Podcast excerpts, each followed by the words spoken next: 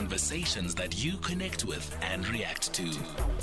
SAFM. Six minutes now to eight. The time you know the number zero eight six triple zero two zero three two. What keeps you up at night? Do you know? I mean, are you able to say it's this or that? Well, there's new indication that for most people, what's keeping them up at night, what keeps you up at night, your biggest concern is unemployment. Ipsos, the polling company, says 70% of people it asked said that joblessness was their biggest worry. Mari Harris is the senior client officer at the polling company Ipsos. Mari, good morning. Thanks for your time. Good morning, Stephen. How did you conduct the survey? What questions were you asking? Well, it was um, an international study done in 29 countries, and uh, it was done on the internet. And um, people get a list, or the respondents get a list of 18 issues, big issues in the world, and they they can then um, choose three of them, or two of them, or one of them. They are asked which three of these issues are the most concerning to you. Um, and um, the South African results are particularly interesting, as you said, the big concern about unemployment, which has been the same since the early 90s. That whenever we ask South Africans, what do you worry about? Which are the biggest problems in the country? They said unemployment.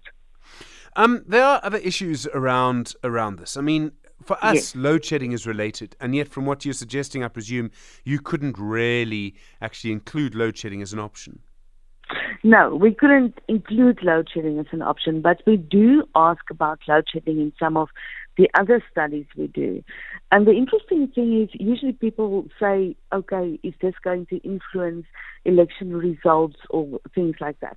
I do not think the concern about unemployment will influence election results next year, basically because it has been with us for 30 years.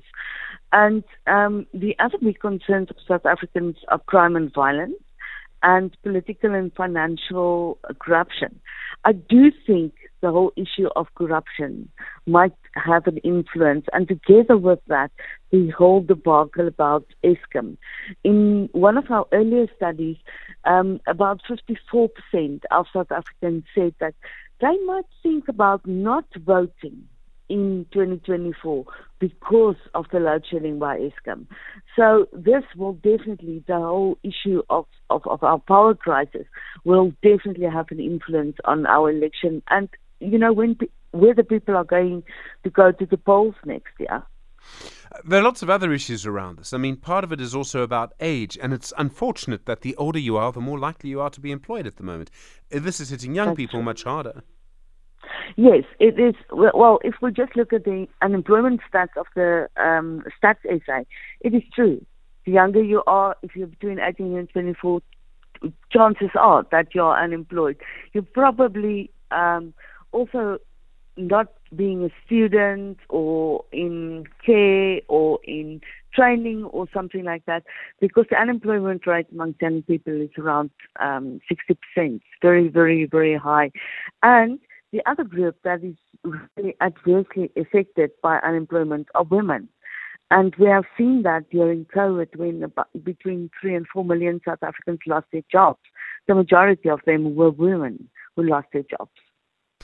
Um, are there any suggestions, or was there any way for people to make suggestions about how to fix it? And I mean, it can get very complicated, gets to economic policy, etc., etc., etc. But if unemployment is such a big problem, especially for young people, and so many people are being asked, I wonder if any ideas come through. Well, in, in this particular study, there is not really because it's such a massive international pro- project with more than 20,000 interviews. There is not really a chance to um, handle open-ended questions. You can imagine if you have 20,000 open-ended answers. But in a lot of the other work that we do, we have uh, group discussions or yeah, in-depth interviews and talking about unemployment.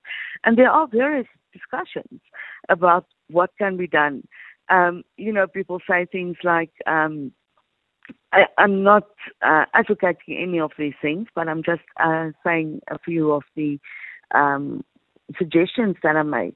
That people, when they come out of school, should go not like a national service, but a two year or a year um, course where they can learn about um, what they can do or they can go in different directions. Uh, a reinstatement of the um, education colleges, a reinstatement of the old technical colleges where we uh, had a lot of artisans. It's one of the biggest issues in South Africa is that we don't have that enough technicians and artisans, plumbers and electricians, and you know those sorts of of, of um, groups of people who do those that particular work. Um, and uh, I think there's a lot of things that a government can do to create the uh, circumstances where people can learn something useful. Unfortunately, our schooling system is not geared to that. Um, you know, we don't, we still have some technical schools, but not that many. And uh, so that's definitely some of the suggestions that I made that we should have more uh, career focused education. And then also a year or two after school where people can learn their trade or be taught their trade. Mari Harris, thank you, Senior Client Officer at Ipsos. Do appreciate the time.